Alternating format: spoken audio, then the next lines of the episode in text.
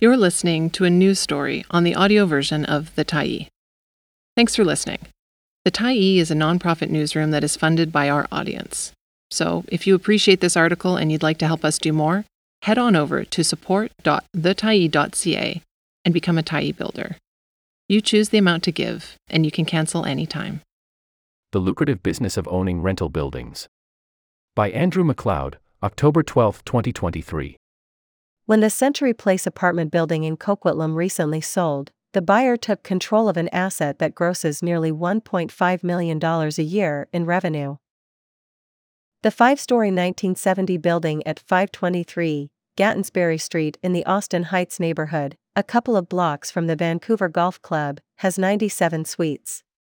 The majority are one- and two-bedroom apartments, and there are also a few bachelors and a couple of three-bedrooms.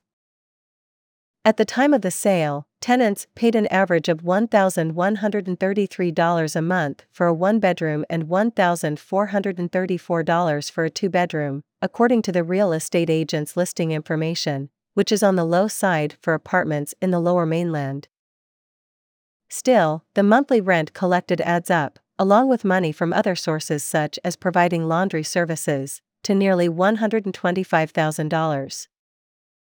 On an annual basis, after all expenses aside from any financing costs, the owners would net about $835,000. With the building having sold for $23 million, that works out to a 3.6% return even before any rent increases or capital gains from rising real estate values. For an owner who could buy the building outright, it's a decent monthly income while they wait, comparable to the dividends paid by many blue-chip stocks. An analysis by The Tyee shows the Century Place is typical of apartment buildings in British Columbia that have either been listed for sale or sold in recent months. The listings offer steady income that's likely to rise, plus the possibility of future capital gains as property values increase. Bottom line, owning a multifamily rental building in BC remains a profitable endeavor, despite claims from advocates for landowners opposed to recently announced caps on rents that will keep increases below the rate of inflation. On September 11, the provincial government announced that although inflation over the previous 12 months had averaged 5.6%, it was capping the allowable rent increases for 2024 at 3.5%. Roughly a third of households in the province rent. Under the former BC Liberal government, now BC United, rents were allowed to rise at the rate of inflation plus 2% for 15 years, a formula that by 2018 led to rents being some 40% higher than they would have been if they had been capped at the rate of inflation, thanks to compounding. Starting in 2019, the NDP government capped allowable increases at the rate of inflation, but it departed from the formula in the first 2 years of the COVID-19 pandemic, when it did not allow any increase. In 2023, with inflation running at 5.4%, the government capped rent increases at 2%. When Housing Minister Ravi Cologne announced the 2024 cap, he stressed that the government had tried to balance the needs of both renters and landowners. "We know that global inflation is hitting everyone," he said in an interview. "Renters are facing the pressure of all the costs that have gone up, and as well we know that some landlords are having real pressures with interest rates going up." Departing from the pledge to match rent increases to inflation and setting a lower cap was the right thing to do, said Cologne. "We believe it is a balance between ensuring the renters don't get the full 5.6% hit that would come with where the regulation is and landlords getting a little more support to be able to cover the additional costs that they're incurring." Responding to the announcement, a Goodman report put out by the real estate firm specializing in multifamily apartment sales criticized the caps as a decision that would shortchange building owners by billions. For landlords, this cap on rental increases is challenging as expenses such as property taxes, maintenance, utilities, and insurance have risen at much higher rates, it said. Compounding the issue, mortgage rates have increased at a torrid pace. The CEO of Landlord BC, David Hutniak, told City News that landowners were seeing insurance, taxes, utilities, and other costs increasing exponentially, and that landowners can't continue to operate a business on negative cash flow, year after year. He said it was true of small owners, but also bigger companies that were just managing to continue to make investments in existing buildings. The comments from both Goodman and Hutniak ignore the fact that landowners making improvements to buildings or facing financial losses due to unexpected expenses can apply to the province's residential tenancy branch for additional rent increases beyond the caps. Nor do their comments line up with publicly available information about the profitability of owning a rental. A Statistics Canada report released last November provides insight on small landowners. It found that in 2020 most families with rental income were making money. More than three-quarters were turning a profit on their rental property after expenses, up from 63.1% in 2008, and were averaging $4,880 a year on it. Vancouver, Victoria, Toronto, Kelowna, and Montreal were the cities with the highest proportion of families earning rental income. Even owners who didn't turn a profit on rent could be using the income to defray housing costs, generate income and support capital gains, Statistics Canada said. Occasional or even regular annual losses, if not too significant, can be offset by the profits at the time of resale of the dwelling or by higher levels of rent in the future due to proper maintenance and improvements to the dwelling. The report did not include trusts or corporations and therefore reflected only a portion of the rental market. A media contact for Statistics Canada confirmed the agency has no information about the income and expenses of corporations or trusts that own multifamily rentals. The Canada Mortgage and Housing Corporation did study the income and expenses for multi-unit residential buildings in 1997 using a survey. Rents and revenues were highest in the territories, Ontario and BC, and lowest in jurisdictions with rent controls, but by publication time it did not provide any updated information. One window on the profitability of larger buildings is through sales listings that include information on the income and expenses a buyer should expect. The 40-unit Gardenia Court at 1530 Gravely Street in Vancouver's Grandview Woodland neighborhood sold for $11.1 million, a couple of million below the asking price. The buyers should get a net operating income of $366,215, giving them a 3.3% return on the sale price.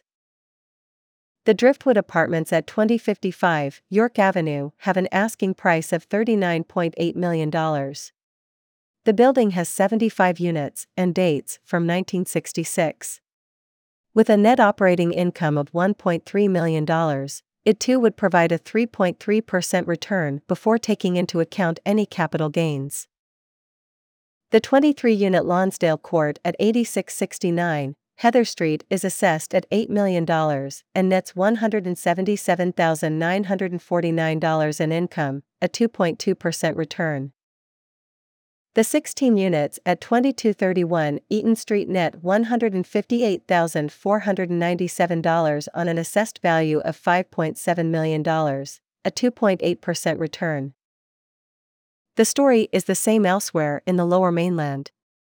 In Burnaby, the 41-unit Bethany Estate built in 1970 at 3940 Pender Street generates a net operating income of $336,675 on an assessed value of $11.4 million, or about a 3% return.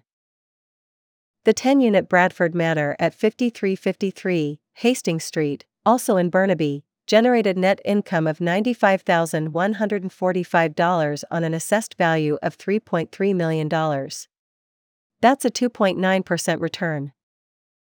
Listed at $10 million, the 28-unit Chestnut Court Apartments built in 1972 at 5262 Ladner Trunk Road in Ladner had a net operating income of $303,816, about a 3% return. The Cloverdale Apartments building at 5772 177 BST in Surrey was listed at $16.3 million.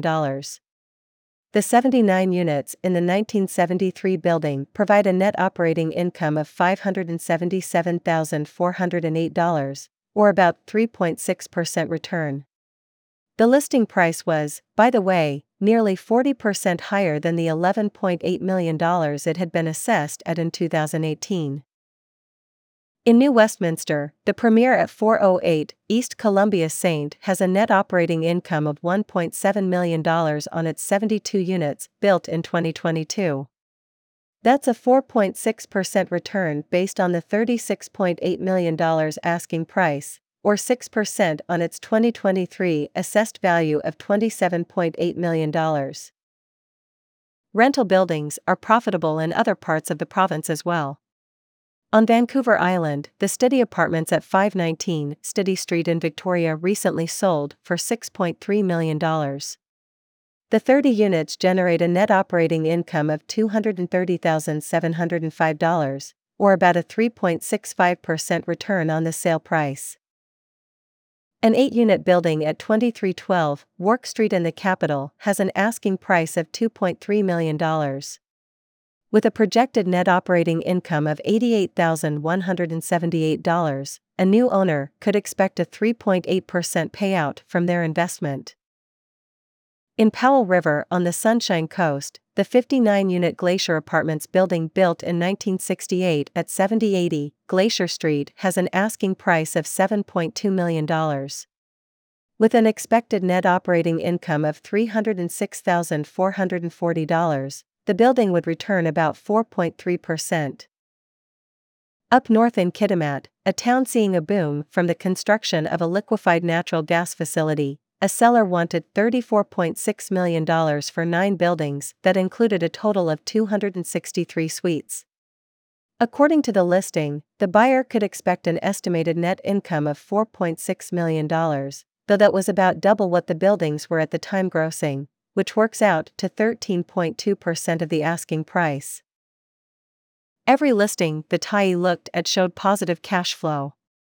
While the building in Kitimat was an outlier, all of the others promised a net income somewhere between 2.2 and 4.6%. The calculations provide an idea of the income a buyer closing a deal could expect in the short term. But real estate is generally a long-term investment, and the figures do not include the capital gains realized by past owners as property values rose. For example, the 26-unit Goodman Apartments at 310 East 13th Avenue in Vancouver nets $261,854 on an assessed value of $11 million, a return of 2.4%. The building sold in 2020 for $10.5 million, however, so over 3 years, the owners have also seen a capital gain of $526,000, at least on paper, adding to their total return. Over the long term, building owners in the province have seen significant capital gains. Data from BC Assessment shows that a typical multifamily building in BC was worth $722,675 in 2006, but had risen to $2.6 million in 2023. That works out to a 7.8% return each year that should be added to the net annual incomes from apartment buildings to understand the total profit owners will have seen. There were, by the way, 16,124 such buildings assessed in 2006 and 18,421 in 2023. About 1 out of 3 of them are in the city of Vancouver. The analysis does not account for the likelihood of rising rents either. As Martine August, an assistant professor in the School of Planning at the University of Waterloo, points out in a 2022 paper on the financialization of multifamily rental housing, landowners have opportunities to increase profits both by reducing expenses and by increasing revenues. They can charge more for ancillary services like parking, storage, and utilities, as well as through rent increases. Owners, which have increasingly been real estate investment trusts and other financial firms, she wrote, can raise rents by keeping up with allowable increases, applying for above-guideline increases to pay for repairs, and hiking rents to whatever the market will bear whenever a unit becomes vacant. Law firms provide advice to owners on how to increase rents beyond the caps the government sets. Options include getting tenants to make voluntary agreements for larger increases or applying to the residential tenancy branch for permission to raise rents to cover unexpected financial losses or for capital expenditures. Indeed, average rents have risen much faster than the caps the government has set. According to figures the website rentals.ca released in August, the average rent for a one-bedroom unit had gone up in the last year by 9.7% in Surrey, 16.2% in Vancouver and 19.6% in Burnaby. Or as the CMHC found in a January report on the 2022 rental market, in Vancouver two-bedroom units that turned over were released at a rent that was 23.9% higher, on average. On average, the report said, two-bedroom units that did not change tenants between 2021 and 2022 saw rent increases of 3.9%. There have been calls for years, including recently from the BC General Employees Union that represents some 85,000 workers mainly in the public sector, to introduce vacancy controls that would restrict the ability of landowners to hike rates in between tenants, instead tying the caps to the units. The province has taken steps to move some buildings out of the private sector, including by buying some through BC Housing and creating a $500 million fund to help nonprofits make purchases.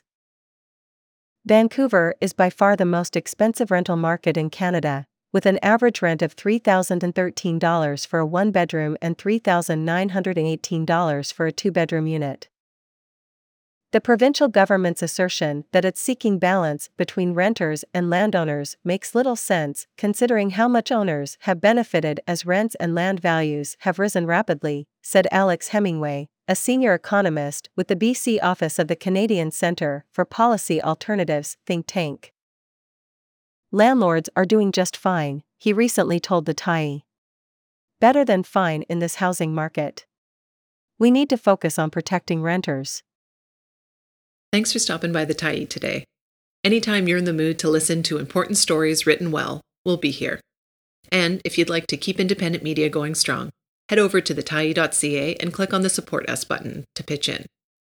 Finally, big thank you to all of our Tyee builders who made this story possible.